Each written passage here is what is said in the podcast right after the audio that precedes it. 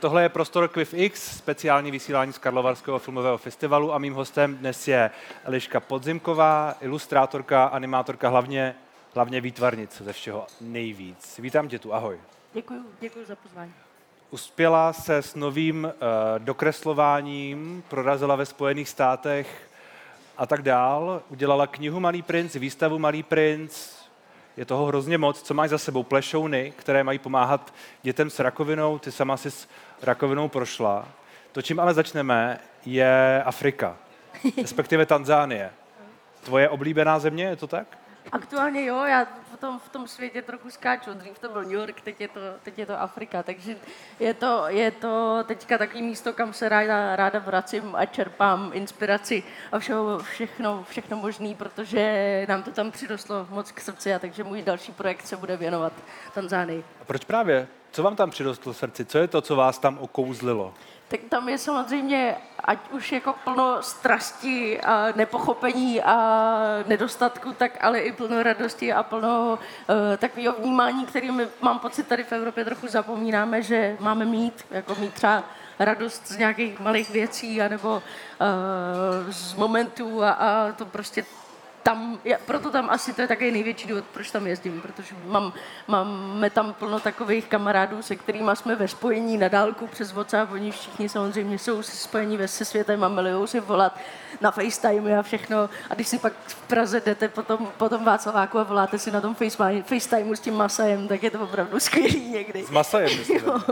Ale je to, oni ty lidi jsou hrozně srdeční a jsou takový, um, přátelští a zároveň vás rádi uvítají v tom svém světě, eh, který samozřejmě pro nás může být nějakým způsobem trochu exotický, ale, ale zároveň eh, plný prostě lásky a plný, plný takového pochopení, který častokrát i třeba v Evropě hledám. A je to tím, že prostě vlastně mají míň, tak jsou trošku víc při zemi, jako to je trošku takový jako to... banální vysvětlení, ale... Jo, a zase zas budeme generalizovat, když to budeme takhle asi, asi, asi řešit, což bych nerada, ale zároveň mm, je, vnímám to tak relativně dost. Nicméně ta chudoba tam musí být hodně, všude, všude přítomná. Jak, jak se ti tam vlastně existuje? Jak, jak to jakoby vnímáš? Je to, je to vlastně náročný v tom, že vy si tam jedete na dovolenou, která není úplně levná a už tu chvíli jste tam v té škatulce, hej, jste turista, svítíte já ještě se svýma vlasama, prostě je absolutní středobod vesmíru, pokaždý, když jdeme třeba na trh, a všichni na nás koukají, ale uh, jakmile jste, nemáte ten odtažitý přístup vůči těm místním tam a ne, častokrát se jich lidi třeba bojí, což je pro mě absolutně nepochopitelný, ale když se snažíte s nimi komunikovat, snažíte s nimi navázat nějakou, nějakou společnou řeč, tak uh, se vám okamžitě otevřou a jsou prostě hrozně přátelský a to, to je asi trochu ten klíč k tomu, jak, jak uh, se tam na, navlíct na, na ty, ty příjemné zážitky a lidi, kterých tam můžete potkat. No a vy, uh, ty teď připravuješ knihu, ne teda úplně sama, jaká bude? To já bych taky ráda věděla, ale kniha vzniká, my jsme se rozhodli s přítelkyní, že budeme psát, což pro mě je absolutně ne, ne, nepředstavitelná činnost, protože já umím všechno vyjadřovat obrázkama a písmenka a slova mi moc nejdou, jak si můžete všimnout, jak mluvím. já, ale, myslím, já myslím, že zatím docela dobrý. Ale eh, je to zábavný a eh, je to v procesu a zároveň ta knížka ne, nemá nějaký úplně specifický žánr. Není to deník, není to cestopis, není to... Uh, není to prostě takový trochu bedekr, ale zároveň jako plný zážitků a věmu a zároveň hlavně hodně vizuální, logicky. Takže bude i pro, propojený eh, rozšířenou realitou, různě tam používám technologie, hudbu a všechno možné, protože i s námi jela naše kamarádka Káťa Koutná, která nabírala zvuk a vlastně z toho skládá potom hudbu, takže tu tam taky chci používat. A vlastně návaznosti na to bude ještě interaktivní výstava pro děti, eh, pro rodiny s dětma, celé rodiny. Já mám radši, když je to takhle ne, ne, nespecifikováno jenom pro děti. No, ono, to, ono to tak je u toho, u toho malého prince, že, jo? že je to jakoby pro děti, ale co vím, tak si to dokážou docela užít e, i dospělí, protože jak je to interaktivní a, a vtahující, tak možná, že to funguje prostě na všechny generace. Čili ta Afrika má být podobná, ta Tanzánie. Určitě. Mě vlastně do, do toho, do té doby, než jsem dělala výstavu Malého prince, tak mě nebavilo moc dělat výstavy, že jsem si říkala vždycky, tyjo, tak dobrý, vemu svoje obrázky, někam je nalepím na zeď a pak odejdu pryč. A vlastně u Prince jsem si vyzkoušela vytvořit takový svět, do kterého přijdete a zavřete se tam. A měl byste nechat všechno ostatní za dveřma a prostě se ocitnout v trochu jiném prostředí a zapomenout na věci, co vás třeba v tu chvíli trápí. A u té Afriky to samozřejmě plánuju taky tak. Protože nás to vtáhne i zvukem, i obrazem. Určitě. Bude to taková multimediální schrumáč všeho. Já, moc to nezapadá do těch šuplíků, jak si všichni představujeme výstavu, ale o, o, to, o to zábavnější to snad bude. Je to taková zkušenost, jak se, jakoby, jak se jakoby říká. Takže, takže, takže si tam fotila a předpokládám, že to, to, bude, to bude základ i té knihy Jasně. a pak i té výstavy, že to bude tvoje klasická dokreslovací práce, řekněme. To přesně, bude a bude i audiokniha právě s těma zvukovými a hudebníma prvkama, možná i nějaký krátký audiovizuální něco, když už jsme tady na tom filmovém festivalu, ale to ještě je samozřejmě v procesu, takže nevím. Když dokresluješ, když děláš to, co děláš asi hlavně, stále, tak to je, jak, jak ta práce probíhá, jak technicky vlastně probíhá teď? Jak moc se to změnilo? Mění se to pořád asi docela. Já se ráda učím nové věci, takže já furt používám nové technologie, nové způsoby, jak vlastně to nějakým způsobem trochu zlepšovat. Ale vlastně většinou to není tak, že mám vymyšlený obrázek dopředu, ale spíš třeba si něco fotím nebo jezdím různě na výlety po světě a, a sbírám si fotky, ke kterých se potom vracím, nebo si je proberu až doma a tam uvidím, co bych tam mohla doplnit. A málo kdy se stane, že bych měla jako vyloženě vymyšlenou fotku, jela přímo na to místo, tam si vyfotila to Eiffelovku a tam si dokreslila to, co jsem tam chtěla dělat. To se mi stane jako opravdu zřídka kdy, takže mě spíš baví ten opačný proces. Když jsi zmínila, že máš ráda nové technologie, tak mě napadá, co říkáš uh, umělé inteligenci a třeba tomu, jak teď Photoshop uh, umí pomocí té generativní umělé inteligence vlastně doplňovat obrázky. Je to pro tebe výzva? Je to pro tebe něco, s čím se chceš učit uh, pracovat? Je to pro tebe konkurence? Vnímáš to jako něco, co je relevantní? Na, jako konkurenci to neberu, spíš to beru jako další nástroj uh, k práci. A používáš to, to sama? Občas jo, ono je to třeba skvělý v nějakých jako procesech, já nevím, když děláme u storyboard, kde potřebujeme si nastínit, jak by měla vypadat scéna a tady storyboardistovi by to trvalo prostě dva týdny to nakreslit, tak pro jako jenom nějaký nastínění toho, jak by ta scéna měla vypadat, tak je skvělý si to naházet do toho a většinou se doberete něčemu aspoň trochu podobnému, co máte v hlavě. Takže je to, je to prostě jako další, další nový nástroj, se kterým se musíme naučit pracovat. No. Ale kreativu to nenahradí podle tebe? Nebo to, to, to, to co tomu třeba přidáváš typicky ty, co je takový ten jako vlastně fantaskní prvek, to asi neumíš, jo? Tak ono je vlastně častokrát těžký se dobrat tomu, co máš jako za představu. Jakože když si vyloženě představíš v hlavě obrázek, který potřebuješ, aby ti to vyplivlo, tak si většinou toho nedobereš. Mně napadá, že kdybych napsal uh, vem fotku z Afriky, z Tanzánie, doplní jako ve stylu Elišky Podzimkové, vys tyto a tyto fotky, uh, aby to vypadalo takhle. Tak to snad nejde ještě. Já nevím. Já myslím... tak když tak přijdu po práci, ty slova do toho, to je v pohodě. Mimochodem, my jsme tu mluvili předevčírem s Jankem Rubešem, který říkal, že vy jste spolu dělali knihu a on se říkal, že na ten rozhovor těší. Nevidím ho tady, tak to nevadí. Klasik. um, ale tak ta iniciativa udělat tu knihu přišla u tebe, jestli se nepletu. Jo, jo, jo. Já Proč jsem... jsi chtěla udělat knihu s Jankem? Já jsem vlastně původně nejdřív chtěla dělat průvodce po New Yorku. Toho jsem ještě neudělala. Ježiš, to je, já si vždycky vzpomenu při těch rozhovorech, co jsem řekla, že udělám a neudělala jsem. Uh, ale na to dojde jednoho dne. A právě pak jsme se nějak potkali, seznámili s Jankem a já mu tak jako jednoho dne volám a říkám, Janku, já mám takový nápad. A on tak jako zhrzeně zpruzile, ježíš, další zbytečná zkuska nastane a, a, a on je vždycky to má hrozně keců. Ale jemu se dá trochu bídu. Ne, ale pak uh, teda na zkusce pochopil, že jdeme dělat knížku. Hrozně se proto natchnul, protože jsou samozřejmě s Honzíkem jakoby celou, celou dobu, co pracují a co vytváří videa, obsah, všechno, tak jsou zvyklí nemít žádnou fyzickou věc v ruce. Takže on se natchnul to, protože tu práci bude mít jako na klíně a může si ji prohlížet, což uh, samozřejmě je to hezký, hezký nadšení a, a byla to skvělá spolupráce. Já hrozně klukům fandím, protože si myslím, že to, co dělají, je, je, je důležitý, aby jsme nějakého takového mravotvůrce tady měli.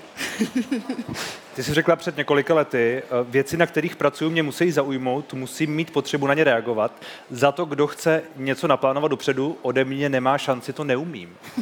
Tohle platí i dnes, když třeba děláš občas uh, nějaké komerční spolupráce a podobně. Chápu, že samozřejmě kniha s Jankem tě nadchla jistě, by to náhodou slyšel, ale um, jinak tohle to je něco, co jsi se třeba naučila trošku jako zvládat, nebo jinak, nebo to pořád platí? No, trošku ho ten průmysl do toho natlačí, no, ale, ale zase na druhou stranu, uh, já se většinou s těma klientama trochu peru, že jako jim říká, hele, tak jste chtěli, abych to vymyslela, tak mě nechte volnou ruku, já vám pak něco dám a odprezentuju a většinou se potkáme na něčem, na něčem A tohle, a tohle funguje, když přijdeš, nevím, do McDonaldu, kde si mimochodem, myslím, měla jednu spolupráci relativně nedávno na těch lavičkách. Jo, Řekneš jako, jim, já to tady vymyslím, nechte mě bejt. Většinou to tak naštěstí je. Jsem za to samozřejmě hrozně vděčná, že mám volnou ruku a důvěru těch klientů, takže ano. Mimochodem, ten McDonald. Uh, Dřív se říkala, eh, když se mi nelíbí, co firmy dělají, nabídky odmítám. Například jsem odmítla McDonald's, nejsem fanoušek fast foodu a nelíbí se mi, co lidem nabízí. já, mám, já mám, což zase může to být jenom vý, výrazně dobrý marketing. Jasně.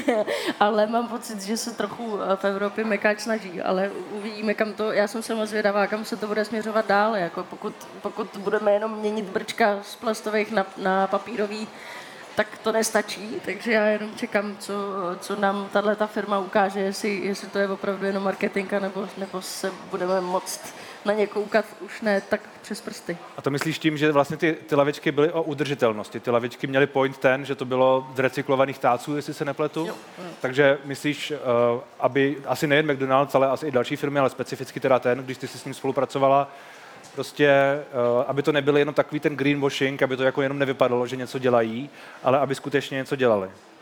Přesně Máš tak. pocit, že tohle se děje?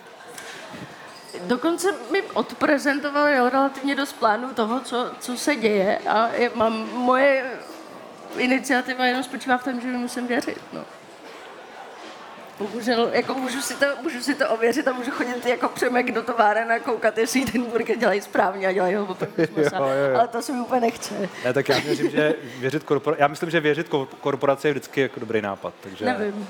Bych, bych určitě dělal.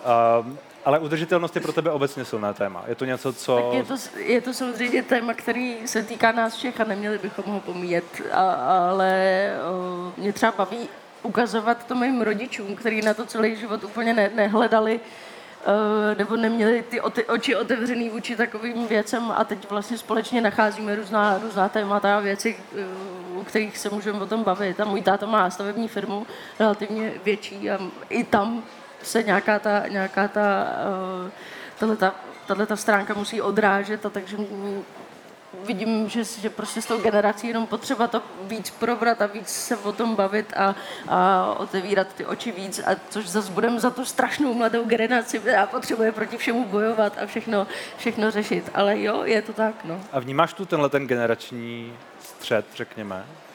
Jakože mladá generace versus rodiče. Já, když říkáš, že třeba jim to vysvětlit, tak já si říkám, jestli tohle vlastně ještě funguje, jestli už Jestli už někteří lidé jsou trošku, já... trošku jako uzavření, že už vlastně už toho bylo moc. V rodině snad, jo. v, rodině. Okay. A dál už, dál už to pak je, ale i já vidím i moji mámu, že to pak jako říká lidem dál, což je ten dobrý bod, že pak se to šíří i mezi tou generací. Oni si to musí říkat navzájem, že jo. My mladí, když jim budeme něco vykládat, že dělají špatně, tak se samozřejmě budou jenom urážet a vidět, budou, uvidí tam ten odstup čím dál tím větší. Takže oni sami si musí to mezi sebou asi vysvětlit. Ježíš, my se pouštíme do tématu, mi dáváte. uh, tak v tom trochu ještě zůstaneme. Uh, my jsme spolu mluvili před nějakou dobou a tehdy jsme se mimo jiné bavili o jedné tvojí uh, zkušenosti z jednoho letu. Já se k tomu úplně nechci vracet. Byla to taková jakoby zkušenost uh, s homofobií, řekněme, nebo s něčím podobným, s takovými jako nějakými útoky. Uh, jak se ti teď sledovala ta diskuze v parlamentu o manželství pro všechny. Jak vnímáš posuny v téhle diskuzi? Protože my jsme se o tom tehdy bavili, že vlastně pro tebe to je docela důležité, byť ne úplně zásadní. Tak logicky je to pro mě důležité, protože jsem z té komunity jsem ve, v, ve vztahu s mojí přítelkyní už 8 let a uh, teď chodíme od jedné svatby na druhou a furt si říkáme a do a proč my nemůžeme.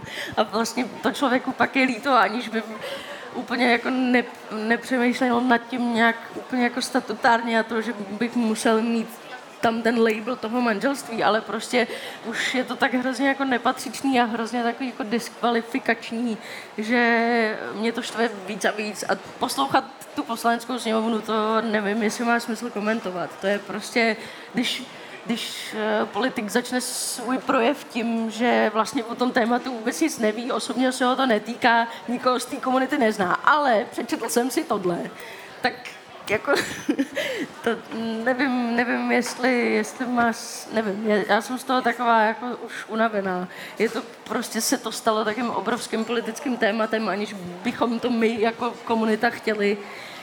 A uh, pokud se naše vláda rozhodla, že chce potřit na západ, tak tohle jí opravdu na západ nedává. I kdyby to udělali už jenom kvůli tomu, tak já se slobit nebudu.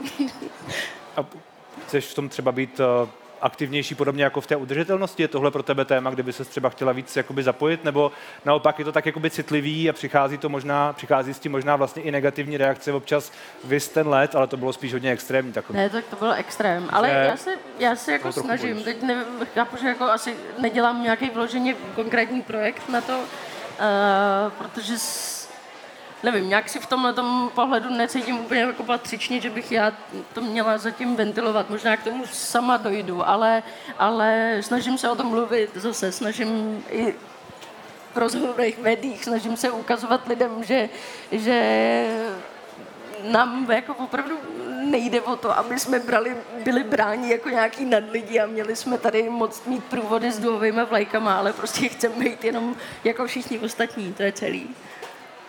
Zmínila si plešouny, storyboard a tak dále. Daří se vám už posouvat je, posouvat je dál? Daří se vám dělat z nich ten seriál, někomu je nabízet a tak dále? Jak, jak, jak to s nimi? Daří, daří. Teďka, teďka vlastně ještě letos se hodně soustředíme na aplikaci, že já trošku představím ten projekt, ať, ať tady zase nemluvím jenom tak jako... Uh, projekt Plešouni je vlastně uh, projekt, který schromažďuje seriál pro onkologicky nemocné děti, aplikaci, možná i knížku, je to zase takový jako multimediální projekt a vlastně má uh, připravovat tu rodinu celou, i včetně toho pacienta, na to, co je čeká během léčby. Já jsem uh, měla rakovinu v nějakých 15-16 letech, takže jsem nebyla úplně malý špunt, ale vlastně i díky tomu jsem si uvědomila, co tam během toho procesu trochu chybí, že tam chybí to vysvětlování, že tam chybí trochu to odbourávání strachu, z maličkostí, ať už to je prostě, že jdete na magnetickou rezonanci, což je prostě šílený přístroj, který ho logicky se prostě pětiletý špunt strašně bojí, protože neví, jestli to bude bolet, neví, jestli to bude uh, prostě trvat dvě hodiny nebo 20 minut. A tohle, ty věci se dají krásně skrz animaci a skrz uh, takovouhle tvorbu vysvětlovat, takže to je náš cíl, vlastně vysvětlovat tyhle ty dílčí procesy během léčby, ale samozřejmě i dělat nějakou trochu jako osvětu v tomhle tématu, protože mm, přece jenom um, já vím, že to je zase jako často omílený téma rakovina, nikdo se o tom nechceme bavit, ale kdo z vás reálně ví, jak takový proces léčby probíhá? Nikdo moc. Kor u těch dětí. Já zrovna využiju situace, eh, já se tam vždycky, když někde takhle sedím. Kdo z vás eh, má v blízkém okolí někoho, kdo si procházel nebo prochází onkologickou léčbou? To není úplně málo. To je docela dost lidí. To je docela dost. Tak já se takhle vždycky zeptám do placu, protože to je zajímavý. I proto ten projekt děláme. Zvedlo se tak jako 15, 20, možná, možná rukou. Je to, je to obvyklé, obvyklé číslo? Je to obvyklé, častokrát to bývá i víc. Takže... A co ti to říká? Říká ti to něco? Je to pro tebe jako message? Tak ti, ty lidé asi ví, jak to probíhá, že jo? No, právě, Ale možná častokrát moc ne. Ono, ono, je hrozně těžký v tomhle v téhle situaci, kdy máte někoho blízkého o tom mluvit, s ním mluvit, komunikovat, ptát se na věci. Častokrát se nechceme zeptat jestli se cítí v pohodě, že nemá vlasy, nebo takový jako otázky hodně na tělo. U těch dětí je to kouzelný, protože ty ty ostychy nemají, takže když jste prostě na dětském oddělení, tak tam je tolik černého humoru, který by mělo být kdekoliv jinde, ale právě tohle do toho seriálu taky potřebujeme dostat, protože tam ta komunikace je hrozně důležitá. Vy jste eh, v rámci té léčby jste zavřený v bublině, ať už kvůli imunitě nebo kvůli právě té společnosti, že neví, jak s vámi komunikovat a my potřebujeme trošku tím letím jako nabourat, protože to je mm, samozřejmě nepříjemný v té bublině být. Um, jasně, zároveň ty jsi zmínila, že tou animací to vlastně možná jde komunikovat líp, čili tvoje zkušenost je taková, že když dítě, ten, ten malý špunt to vidí, tak se pak třeba toho, té, té magnetické rezonance nebojí, nebo ví, co ho čeká, má menší strach, nevím, z injekcí, možná z toho, že ztratí vlasy a tak dále? Určitě, jako většinou, většinou základní je to jenom jako laicky vysvětlit, protože doktoři, oni se snaží, jo, mluvit tak, abyste to pochopil, ale je to prostě těžké a když to přetransformujete do nějakých metafor nebo to přirovnáte k něčemu, co to dítě zná z, třeba z jiných pohádek, z jiných seriálů, uh, tak uh, se v tom okamžitě vlastně se najde, jak v té pozici toho, té postavičky v tom seriálu, ale pak i v té situaci, protože prostě ví, jo, to jsem viděl této epizodě a teď jdu na to vyšetření a už se ho nebojím, protože jsem poznal, jak to funguje. Takže magnetická rezonance je jenom hrozně pomalej fotograf, který mu strašně trvá, než vás nafotí skrz na skrz a nesmíte se pohnout, jinak by to měl rozmazaný. Takže se tam vlastně přetransformujeme dovnitř do těla, kde nám chodí prostě taková postavička, říkáme mu Mr. I jako MRI, a který nám fotí to, to tělo uvnitř a vlastně skrz to, to vysvětlujeme. A takových metafor tam máme plno. Vlasy vlasy jsou jediná věc, kterou vlastně lidi kolem vidí na vás, když jste nemocnej a nikdo moc vlastně neví, proč o ty vlasy přichází, proč eh, jste plešatý, když máte rakovinu. A je to, proč mi někdo volá teďka, nemůžu. Eh, v podstatě jste přijdete o vlasy, protože to je jeden z vedlejších účinků chemoterapie, která má za úkol ničit nádor, ale nádor je rychle rostoucí buňka uvnitř v těla.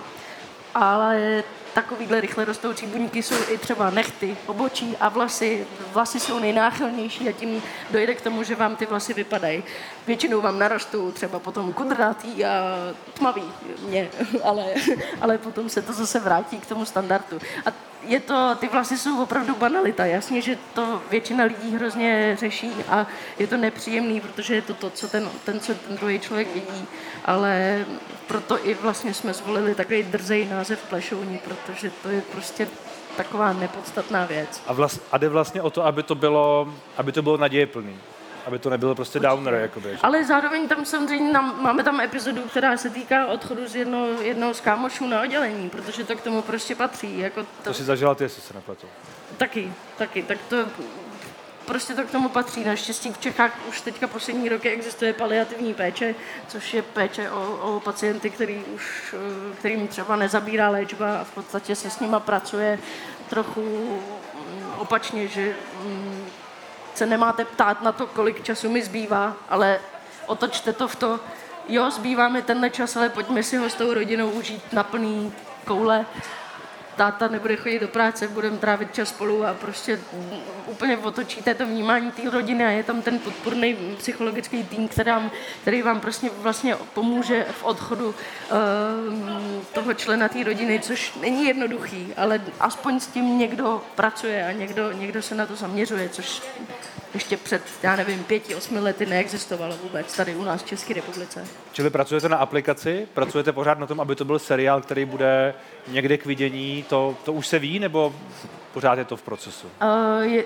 pracujeme uh, na, no ten seriál, my bychom rádi, aby byl dostupný na co nejvíce místech, uh, protože v, tak, při takovémhle projektu nemá smysl, aby vám tady, já nevím, Česká televize řekla, že to chce mít exkluzivně ona na webu. To nám je trošku k ničemu. My potřebujeme, aby to byl nástroj, který si najde ten člověk, který ho potřebuje v daný okamžik. Takže ho budou mít k dispozici lékaři, bude uh, klidně i na YouTube, bude prostě celý na Instagramu. Vlastně v podstatě kdekoliv, kde na něj může narazit někdo, kdo ho v ten moment potřebuje což chápu, že není úplně kon, komerčně atraktivní asi, a pak tam je ten problém, že to prostě nechtějí.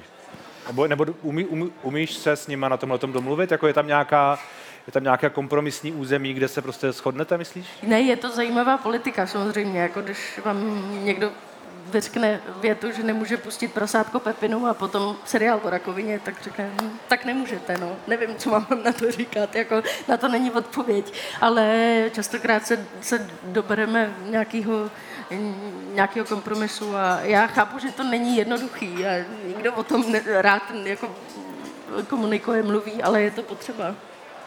Takže se snad dobereme toho, aby, ten, aby tenhle ten nástroj byl uh, dostupný kde, kde, kdekoliv bude třeba.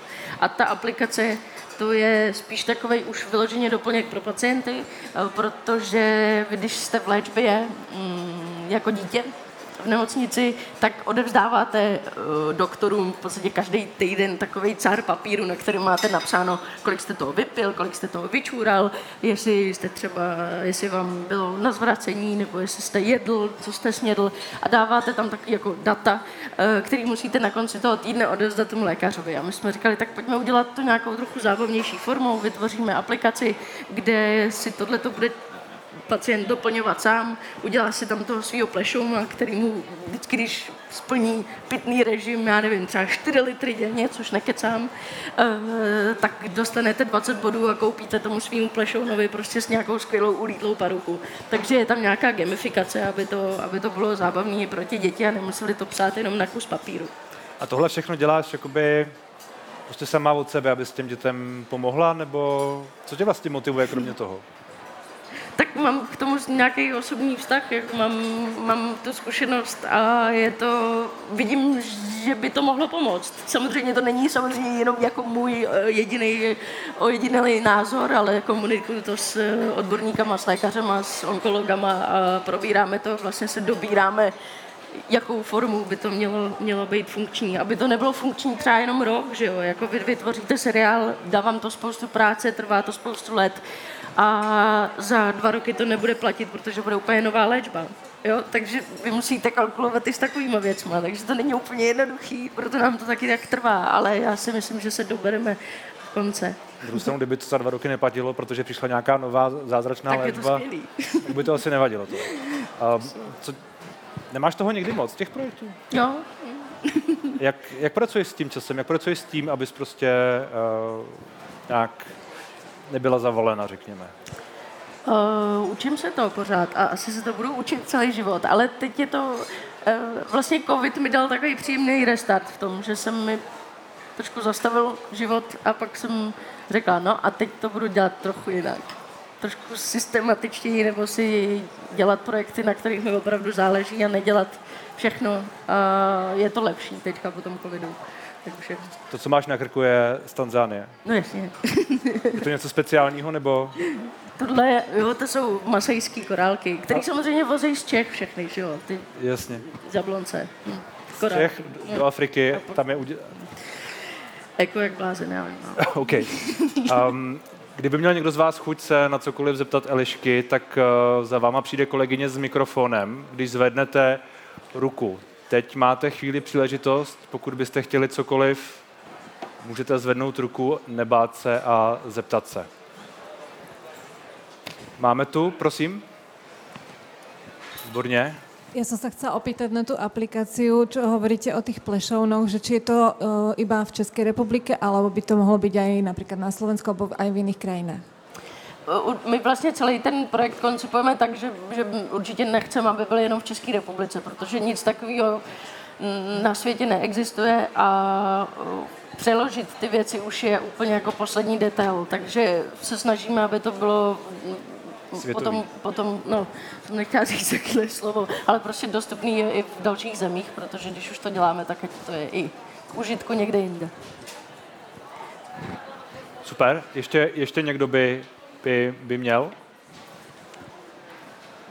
Pokud ne, já vám poděkuji za pozornost a tobě poděkuji, že jsi na nás udělala čas. Děkuji moc. Já taky děkuji.